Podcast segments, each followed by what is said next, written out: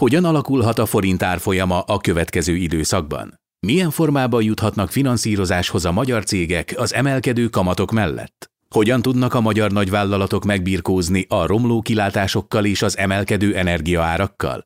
Helyreállhatnak a beszállítói láncok a közeljövőben több éves fennakadások után. Rengeteg tényező együttesen befolyásolja az üzleti életet a közeljövőben. Készüljön fel! Jusson hiteles tájékoztatáshoz és naprakész információkhoz, prognózisokhoz október 19-én a régió legjelentősebb makrogazdasági konferenciáján a Portfólió Budapest Economic Fórumon. Részletek a portfolio.hu per rendezvények oldalon. Portfolio Podcast Lab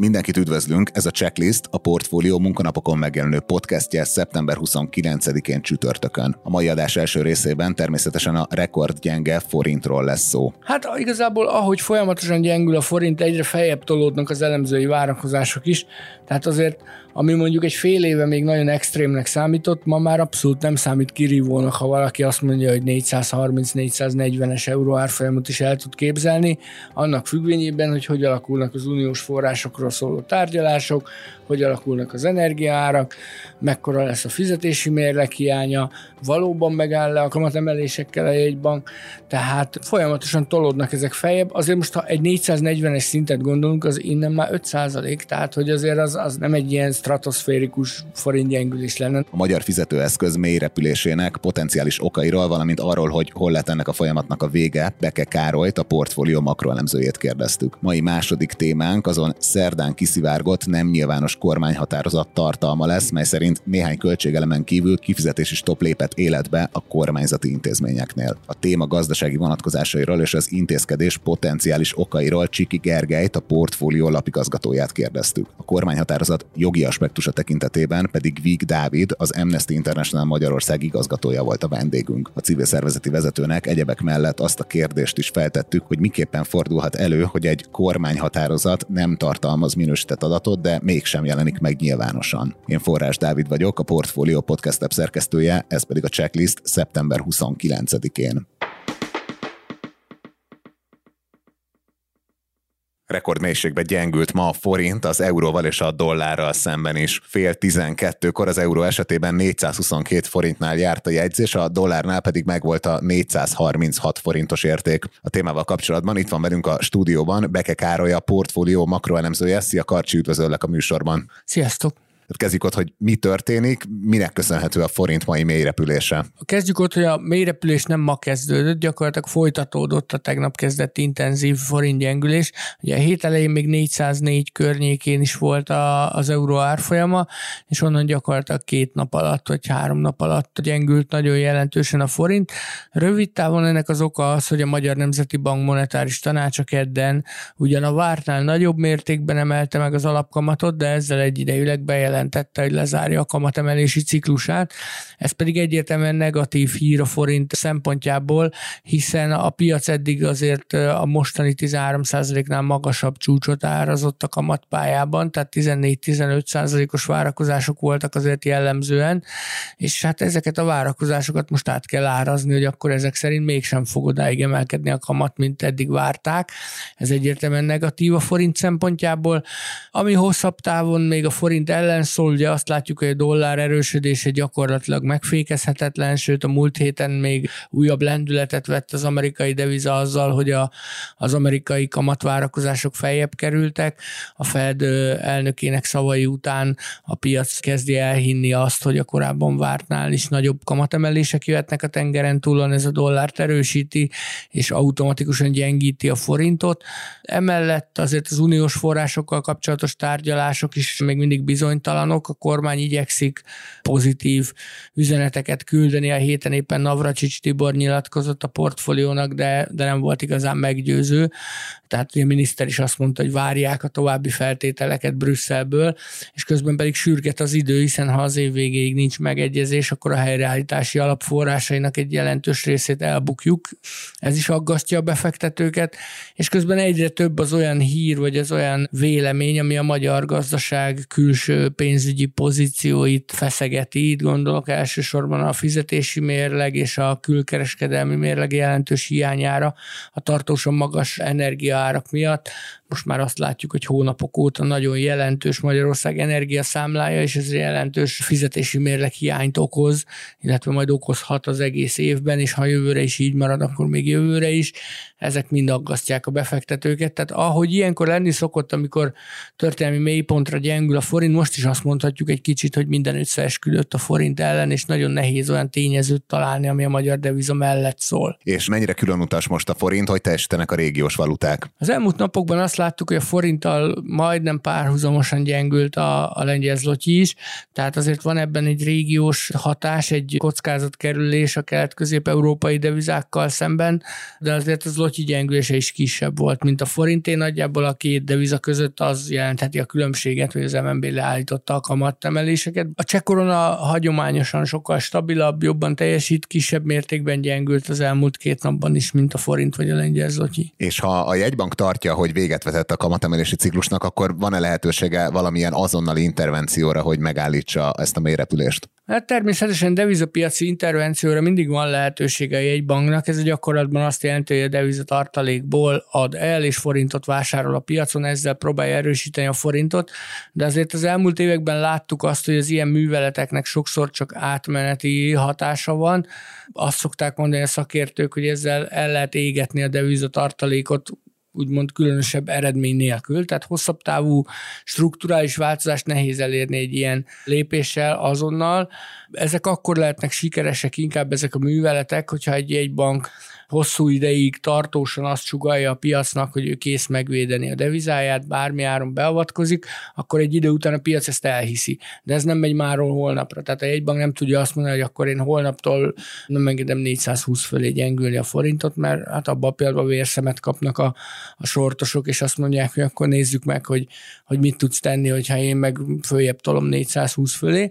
És mindez úgy történne, hogy közben már sokan feszegetik azt, hogy a Magyar Nemzeti Bank deviz tartaléka ugyan elégséges, de nem bőséges, tehát hogy megfelel a nemzetközi sztenderdeknek, de, de azért egy jelentősen emelkedő energiaszámla mellett, folyamatos devizakiáramlás mellett nem biztos, hogy ez minden környezetben megnyugtató lenne. Tehát nehéz ezt az eszközt is tartósan használni a jegybanknak. És egyébként mi késztethette arra a jegybankot, hogy leállítsa a kamatemelési ciklust? Ugye ezek most megint a te napjaid, ugye számtalan elemzést írtál erről a portfólión. Mi lehetett a döntésnek a hátterében? Hát ezt nagyon nehéz megmondani, nehéz belelátni a jegybankárok fejébe. Ugye Matolcsi György azt mondta, hogy úgy döntöttek, hogy a jelenlegi szintről két számjegyű kamat mellett már nem érdemes tovább emelni. Ezzel talán egy picit azt sugal vállalhatta, hogy a jelenlegi kamatszinteknek már nagyobb a reálgazdasági kára, mint amennyit adott esetben tudnak segíteni a forinton vagy az infláció elleni küzdelmen. Ugye régóta beszélünk arról, hogy ezeknek a magas kamatoknak azért előbb-utóbb meg lesz majd a, a bőjtje, amikor majd a gazdasági növekedése miatt lassulni fog, a hitelezés lassulni fog, az ingatlanpiac lassulni fog Mindenképpen meglepetés volt a monetáris tanács döntése, tehát előzetesen arra lehetett számítani, hogy esetleg valamennyivel lassítják a kamatemelés ütemét, a korábbi 100 bázisponthoz képest kisebbet emelnek, de amíg az infláció nem fordul, tehát nem tetőzik, addig, addig tovább fogják emelni a kamatot. Most ehhez képest kedden bejelentették, hogy ugyan ők is úgy látják, hogy még nem tetőzött az infláció, és a következő hónapokban tovább fog emelkedni, de azt gondolják, hogy ezt az emelkedést már a monetáris politika hatás körén kívül álló tényezők okozzák, és ezzel egy bank nem igazán tud mit kezdeni. Ez azért egy elég éles fordulat a korábbi kommunikációhoz képest. Tehát, hogy ha megnézzük, akkor július-augusztusban nem erről volt szó, arról volt szó, hogy amíg az inflációban emelkedést látnak, és a kilátásokban nem látnak érdemi javulást, addig ők készek kamatot emelni. Nem tudjuk, hogy mi ennek a fordulatnak az oka. Egyelőre azt látjuk, hogy a piac ezért ezt egyértelműen elhibázottnak tartja, és negatívan fogadta a forint árfolyama, legalábbis ezt tükrözi. Mit jelentene a jegybank vagy a magyar gazdaság számára, hogyha ezek után mégis kamatemelés következne? Természetesen egy jegybank bármikor megteheti azt, hogy akár holnap bejelenti azt, hogy újraindítja a kamatemelési ciklust, de azért azt látni kell, hogy a a jegybankok esetében különösen szenzitív a, a hitelesség. Tehát mindig arra szoktak hivatkozni, hogy mennyire hiteles egy jegybank, mennyire hiszi el a piac azt, amit ők mondanak. Ha ők azt mondják, hogy itt a vége és nem emelünk tovább, és mondjuk egy hónappal vagy két hónappal később hasonló piaci körülmények között azt mondják, hogy ja, mégis, mert elbaltáztuk, akkor az, az, az, az jelentősen rontja egy jegybank hitelességét. Tehát az azt üzeni a piac felé, hogy hát miért nem gondoltatok bele előtte, hogy ennek milyen hatása lesz, és akkor miért léptétek meg, hogyha... Tehát, hogy persze más lenne a helyzet, ha mondjuk egy hónap múlva 500 euró lenne a földgáz ára, és ez ismét jelentős felfelé mutató inflációs kockázatokat jelentene, akkor tudna arra hivatkozni a jegybank, hogy hát egy kicsit elsiettük, mi azt gondoltuk, hogy, hogy alacsonyabb szinten fognak stabilizálódni a, a, a nyersanyagárak, de most úgy látjuk, hogy mégiscsak tovább kell emelni, mert hát nő az inflációs kockázat. De hogyha ezek a feltételek nem változnak, tehát a, a nyersanyagárak nagyjából a mostani szinten maradnak, mondjuk ez a 150-250 euró környékén, a dollár is nagyságrendileg a mostani szinten marad, akkor innen nehéz visszatáncolni a jegybanknak, és azt mondani, hogy, hogy ja, hát egy hónapja azt gondoltuk, hogy elég lesz, de most úgy látjuk, hogy mégsem, mert gyengült a forint, miközben a jegybank azt mondja, hogy neki nincs árfolyam célja, és ő nem szeretné erősíteni a forintot, vagy, vagy nem, nem célja az, hogy a forintot erősítse, ő az inflációt szeretné letörni. Most ehhez képest egy 5%-os forint gyengülés után azt mondja, hogy akkor mégse ez így nem tűnik hitelesnek. Van-e arra valamilyen elemzésed, hogy meddig gyengülhet még a magyar deviza? Itt most nem időpontot kérdezek, hanem árfolyamot. Hát igazából, ahogy folyamatosan gyengül a forint, egyre feljebb tolódnak az elemzői várakozások is. Tehát azért, ami mondjuk egy fél éve még nagyon extrémnek számított, ma már abszolút nem számít kirívónak, ha valaki azt mondja, hogy 430-440-es euró árfolyamot is el tud képzelni, annak függvényében, hogy hogy alakulnak az uniós forrásokról szóló tárgyalások, hogy alakulnak az energiaárak, mekkora lesz a fizetési mérleg hiánya, valóban megáll le a kamatemelésekkel a jegybank, tehát folyamatosan tolódnak ezek feljebb. Azért most, ha egy 440-es szintet gondolunk, az innen már 5% tehát hogy azért az, az nem egy ilyen stratoszférikus forintgyengülés lenne. Nagyon csúnyán hangzik persze, mert hozzászoktunk ahhoz, hogy 350 volt, meg 320 volt, meg 300 volt, de ha mostani 420-ról nézzük, akkor az 440 az még 5% sincs azért az simán benne lehet a pakliban, hogyha mondjuk nincs uniós megállapodás, picit romlanak a külső körülmények, mondjuk Oroszország leállítja a földgázszállításokat, akkor simán benne lehet egy 440-es árfolyam.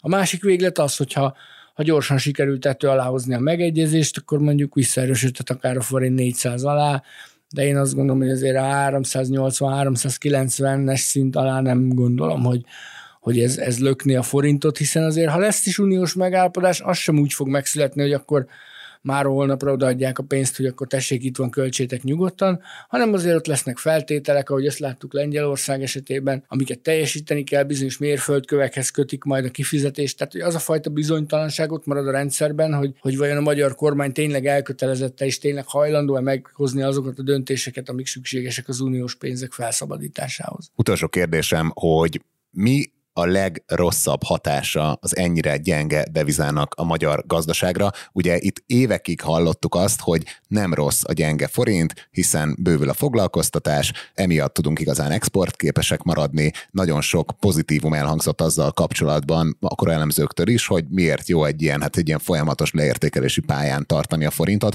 ami most történik, az miért káros? Ha a magyar gazdaság szempontjából nézzük, és nem a kisember szempontjából, tehát hogy persze a kisembernek azért káros, mert minden olyan termék, amit importál Magyarország, az drágább lesz a boltban. Tehát egy, egy lengyel tej vagy egy szlovák cukor, az, az drágább lesz. Ha a magyar gazdaság szempontjából nézzük, akkor én azt gondolom, hogy két nagyon fontos kára vagy negatív hatása van ennek a forint árfolyamnak, és nem is elsősorban az árfolyamnak, hanem annak a nagyon nagy kilengésnek, meg annak a nagyon intenzív gyengülésnek, amit láttunk azért az elmúlt egy évben. Az egyik az a kiszámíthatóság hiánya, tehát egy nagyon nehéz úgy üzleti tervet készíteni mondjuk az év elején, vagy akár most az év végén a jövő évre, hogy nem tudja egy cégvezető, hogy milyen forint árfolyammal számoljon. Hogy ő azt mondja, hogy mondjuk a bevételének egy, egy tetemes részét exportból szerzi, akkor most mit csináljon? Számoljon a jelenlegi 420-szal, számoljon 450-nel, számoljon a 380-nal, nagyon nehéz, és azért ez ez a, ez a 10-20-30 százalékos range, ez, ez azért egy nagyon komoly hatást lehet egy cég életében. Tehát egy cég, amelyiknek úgy kell tervezni, hogy a béreket ki tudja fizetni, hogy adott esetben embereket tudjon felvenni, beruházásokat tudjon végrehajtani, annak ez a 10-20-30 százalékos ingadozás a bevételekben nagyon-nagyon komoly tud lenni.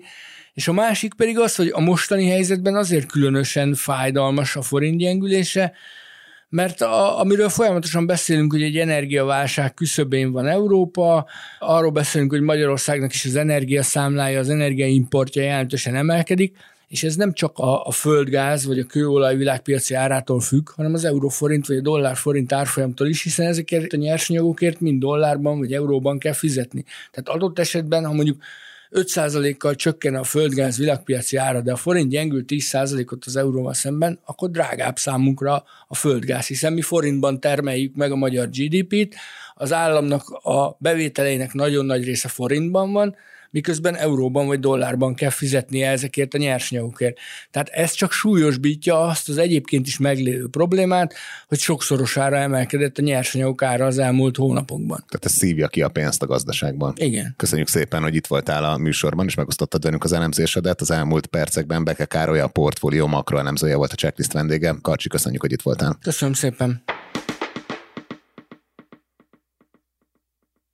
Szerdán szivárgott ki egy nem nyilvános kormányhatározat tartalma, mely szerint a kabinet alá tartozó szervek néhány tételtől eltekintve október 31-ig nem fizethetnek ki lényegében semmit, ami nem bérköltség. Az intézkedés lehetséges hátterével kapcsolatban itt van velünk a stúdióban Csiki Gergely, a portfólió lapigazgatója. Szia Gergely, üdvözöllek a műsorban. Szia, üdvözlöm a hallgatókat. Első kérdésem, hogy a Telex eredeti információi szerint mely költségtételekre nem vonatkozik a kifizetési stop, tehát mik azok a költségtételek, amiket továbbra is ki lehet fizetni? Az első információk arról szóltak, hogy gyakorlatilag mindent megállít az állam a kifizetés oldaláról, kivéve a bérköltségeket, meg a hasonló nyugdíj kifizetéseket, ami nyilván egyik legfontosabb az emberek oldaláról nézzük ezt a kérdést, majd később ugye a pénzügyminisztérium gyakorlatilag megerősítette ezt az információt. Igen, ezt akartam kérdezni, hogy miután napvilágra került a, a kifizetési stopról szóló rendelet, akkor a pénzügyminisztérium gyakorlatilag elismerte, hogy létezik ez az intézkedés. Ők pontosan mit mondtak? Azt sorolták föl, hogy mi az, amit ezek után kifizet az állam. Itt a béreket, a nyugdíjakat, a köznevelési nevelési, felsőoktatási, szociális, egészségügyi és közfeladatok ellátásához kapcsolódó kiadásokat említették, valamint a 14-2020-as közötti uniós forrásokhoz, uniós kiadásokhoz, programokhoz kapcsolódó kiadásokat. Ezt követően viszont a csütörtöki kormányinfon Gulyás Gergely miniszterelnökséget vezető miniszter már tagadta, hogy lenne kifizetési stop, de valamilyen intézkedés létét azért elismerte. Ő pontosan mit mondott? A kifizetési stopot nyilván a, a köznyelben használtuk, használja a sajtó és használják, ahol ez, ez az információ kiszivárgott és így terjedt el. A gyakorlat gyakorlatban egyébként ez valósul meg,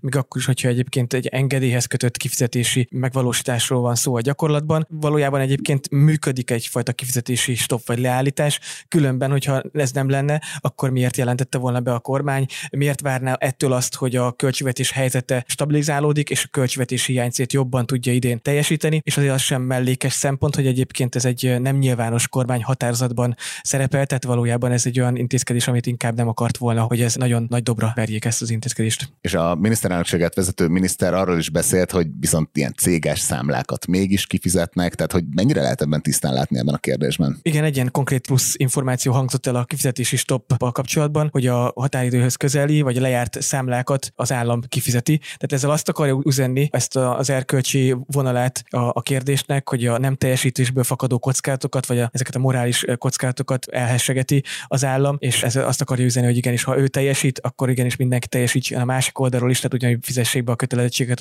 az állampolgárok és a szégek is, gondoljunk itt az adóbefizetésekre. És itt még egy értelmező kérdés, hogy ez pontosan mit jelent ez a stop, hogy ki engedélyezhet költségek kifizetését a kormányban? Úgy tűnik, hogy mi a költségvetési felelős miniszterről van szó, ez a pénzügyminisztérium hatásköre, vagy Varga Mihály lesz most így a minden kifizetés ura. Azért itt felmerül a kérdés, hogy ekkora lenne a baj, hogy már számlánként kell megnézni, hogy van-e valamire pénz, vagy hogy ez egy ilyen tényleg szükséges kiadás. Mi lehet az oka egy ilyen intézkedésnek. Két értelmezés terjedt el leginkább így a piacon, meg a szakértők körében. Az első, amit ugye a Telex is megjelent, hogy ez egy ilyen utólagos ellenőrzést szolgál, hogy valószínűleg a kormány költést felügyelő szervei találtak olyan állami kifizetéseket, ami egyáltalán nem volt indokolt, főleg annak fényében, amiről sokat beszéltünk ugye május-június óta, amikor bejelentette hogy a kormány az idei költségvetést érintő 2000 milliárd forintos költségvetés kiigazító programját, már akkor mondtuk, hogy ennek a végrehajtása oldalán lesznek kockázatok, és övezik ezt kockázatok. Ugye az adóemelést kevés kevésbé. Ott végrehajtják az adóemelést, az jellemzően befolyik, vagy a terveknek megfelelően, vagy a, nem a terveknek megfelelően, de azt lehet korrigálni,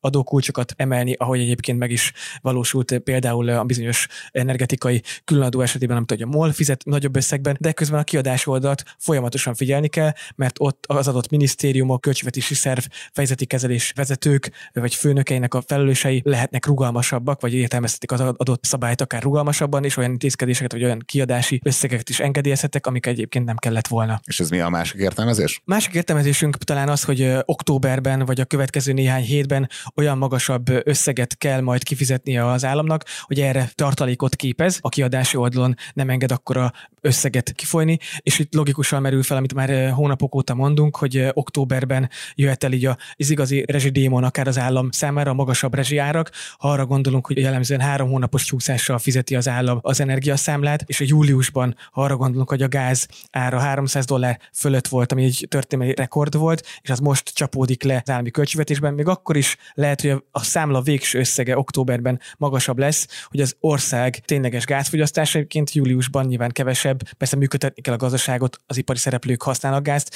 de mégsem olyan akkora, mint egy téli szezon beindítás, akkor akár október-novembertől, amikor felpörög a, a természetes gázfogyasztás a lakossági oldalról is, de valószínűleg ez egy jelentős tétel lenne, ami kifolyik a költségvetésből. Az fontos látni, hogy likviditási problémákról még nem beszélhetünk, tehát 2000 milliárd forint fölött van a, a központi egységes számlán lévő állami likviditási tartalék, de talán egy, egy ilyen megelőző óvatossági lépésnek is tekinthető a kormány részéről. És ugye múlt hét óta az idei költségvetési hiánycél már nem 4,9 hanem 6,1 hiszen egy gázbeszerzés miatt 1,2 ponttal meg kellett emelni ezt az értéket. Erre ugye azt mondta Gulyás Gergely miniszterelnökséget vezető miniszter a csütörtöki kormányinfon, hogy ez csak egy ilyen technikai kérdés. Ez pontosan mit jelent, és ugye a kifizetési stopnak lehet-e akár még ehhez is köze? Fontos, hogy itt eredményszemületű hiányról beszélünk, tehát hogy 4,9% volt az eredeti hiánycél. Ennek érdekében hajtja végre például menet közben ezt a 2000 milliárd forintos kiigazítást, többek között adóemeléssel, kiadáslefaragással, viszont ugye akkor a tételt jelent ez az 1,2%-os GDP arányos plusz gázbeszerzés, egyébként ez az oka, amit az oroszoktól ugye pluszban megszerzünk orosz gázmennyiséget piaci áron, ugye ezt ne felejtsük el, ez egy óriási változás a korábbi helyzetértékelésekhez képest, hogy ez akkor olyan összegben megtereli a kiadás oldalt, hogy egyszerűen nem tudja és nem is akarja az állam ezt kompenzálni. Kommunikációs szinten még mindig 4,9%-os GDP irányos hiánycélről beszélünk, gyakorlatban ez 6,1%-os hiánycél lett, mert hogyha akarta volna, akkor nyilván súlyos áron, tehát újabb megszorító intézkedések, újabb kiigazító intézkedések árán tudta volna lejjebb szorítani a 4,9%-os eredeti hiánycélra a szintet. Köszönjük szépen az elemzésedet. Az elmúlt percekben Csiki Gergely a portfólió lapigazgatója volt a műsor vendége. Gergő, köszönjük, hogy a rendelkezésünkre álltál. Köszönöm szépen. Maradunk a szerdán a Telex által kiszivárogtatott kormányzati kifizetési stopnál, hiszen ennek az intézkedésnek van egy másik, a tartalmától független érdekes rétege is, ez pedig az, hogy a határozatot 2000-es határozatként hirdették ki, emiatt pedig, bár nem tartalmaz minősített adatot, nem is került publikálásra a magyar közlönyben. A témával kapcsolatban itt van velünk telefonon Víg Dávid, az Amnesty International Magyarország igazgatója. Szia, üdvözöllek a műsorban. Szia, üdvözlöm a hallgatókat. Mit jelent pontosan a 2000-es kormányhatározat? Több típusú kormányhatározat van, van egy olyan fajta, amelyik teljesen nyilvános, és ezt a magyar közönybe közé szokták tenni, ez ugye a hivatalos lap, ahol lehet ezekről olvasni. Vannak olyan kormányhatározatok, amik titkosak, tehát amik minősített adatot tartalmaznak, és ezek semmilyen körben nem nyilvánosak. És van a kettő között egy olyan, és ezek a 2000-es számmal kezdődő határozatok, amik nem titkosak azért, mert minősített adatok volnának, de nem teszik őket közzé 2009 óta, és ezek nem tartalmaznak minősített adatot, de nem rendelkezik a kormányzat arról, hogy ezeket közzé kellene tenni. Tehát ez a, alapvetően ez a három típusú kormányhatározat van. És ennek mi az oka, vagy mi az indoka annak, hogyha nem tartalmaz semmilyen minősített adatot, akkor miért nem jelenik meg a magyar közlönyben? A probléma az nem önmagában abban van, hogy valamilyen kormányhatározat nem jelenik meg a magyar közlönyben, azzal van a probléma, hogyha olyan területeket szabályoz, amik több embert, sok embert érintenek, és nem csak arra az adott szervre vonatkozik, amelyre nézve valami feladatot meghatároznak benne, és ezért határozatnak, így mondják ezt a jogászok címzetjei, azok nem tudnak arról információt szerezni, hogy mi van ebben a döntésben. Tehát mondok ezekre egy példát hogyha mondjuk nemzetbiztonsági szempontból valami minősített adat, akkor teljesen világos az, hogy ezt így kell minősíteni, ez egy titkos kormányhatározat lesz. Lehetnek ugyanakkor olyan kérdések, amik mondjuk nem nemzetbiztonsági szempontból szenzitívek, hanem adott esetben egy szervnek a belső működésére, de nem normatív szempontból, nem több emberre határoznak meg feladatokat, akkor előfordulhat olyan eset, hogy ennek nem feltétlenül kell nyilvánosnak lennie. A probléma inkább azzal van, hogy ezeknek az úgynevezett 2000-es határozatoknak a száma az nagyon jelentős növekedésben van, és amíg 2010-11-12-ben ebből évente csak néhány tucatot hoztak, addig a 2021-ben már több mint 600 ilyen kormányhatározat született, tehát nagyon jelentősen megnövekedett azoknak a döntéseknek a száma, amiket a kormány nem tesz közzé a közlönyben. Ugye ezzel a határozattal kapcsolatban előbb a pénzügyminisztérium már tegnap, tehát szerdán reagált rá, ők kvázi elismerték ennek a létét. Ma viszont Gulyás Gergely, miniszterelnökséget vezető miniszter a kormányinfon valamennyire elkente ezt az egész dolgot, hogy próbáljuk azért tartani a költségvetési hiányunkat, a pénzügyminisztérium dönthet a különböző kifizetésekről, de például a cégeket, a lejárt számlákat, tehát a mindenféle fizetési kötelezettségét a kormány teljesíteni fogja, de mégis, hogyha van egy olyan szereplő, aki számít valamilyen kifizetésre az államtól, és ezt jogosnak érzi, és nem kapja meg, akkor mit tehet egy ilyen helyzetben? Két eset van az, hogy ő számít egy jövőbeli szerződés megkötésére, akkor ennek lehet az a hatás, hogy ezt a szerződést nem fogják megkötni. De egy jogállamban, ha valakinek van egy megkötött szerződése, akár, akár állami szervvel, akkor nyilván az alapján a szerződési kötelezettséget teljesíteni kell. Most ebben a konkrét esetben elképzelem azt, hogy a, mondjuk a minisztériumban takarítást végző cég érzékeli azt, hogy van ez a kifizetési stop, de van egy élő szerződés, amely napján végzi ezt a szolgáltatást, akkor nyilván ez nem járhat azzal, hogy, hogy ez a szerződés az önmagában megszűnik ettől a kormányhatározattól. Azt lehet, hogy ennek hatására felbontja majd a valamelyik állami szerv ezt a szerződést, de ameddig egy ilyen szerződés él, addig nyilvánvalóan ezek alapján a kifizetéseket teljesíteni kell. Az más kérdés, hogy új szerződéseket lehet, hogy nem fognak majd kötni. Értem, de hogyha mondjuk én úgy érzem, mint egy entitás, hogy nekem járna ez a pénz, akkor mondjuk elmehetek a bíróságra, tehát a kormány az nem hivatkozhat egy ilyen típusú intézkedésre. Ezek a kormányhatározatok, a 2000-esek, amiket ilyen formában hozott meg, ezek nem olyan normatív döntések, amik mindenkire, minden emberre Magyarországon vonatkoznak, ezek olyanok, amik az adott állami szerv működésére vonatkoznak elvileg, és elvileg nem szabadna, hogy tartalmazzon olyan pénzügyi kötelezettségvállalást, hogy ezzel kikerüljenek más nyilvános felületeket. Az a gond ezekkel a 2000-es döntésekkel, hogy az átláthatóságot és a jogbiztonságot nagyon jelentősen rombolja az, hogyha több száz olyan kormányzati döntés születik, ami nem követhető, hogy miért, kire és hogyan állapít meg feladatokat. Köszönjük, hogy megosztottad velünk az elemzésedet erről a témáról. Az elmúlt percekben Vég Dávid, az Amnesty International Magyarország igazgatója volt a Portfolio Checklist vendége. Köszönjük szépen, hogy a rendelkezésünkre álltál. Köszönöm.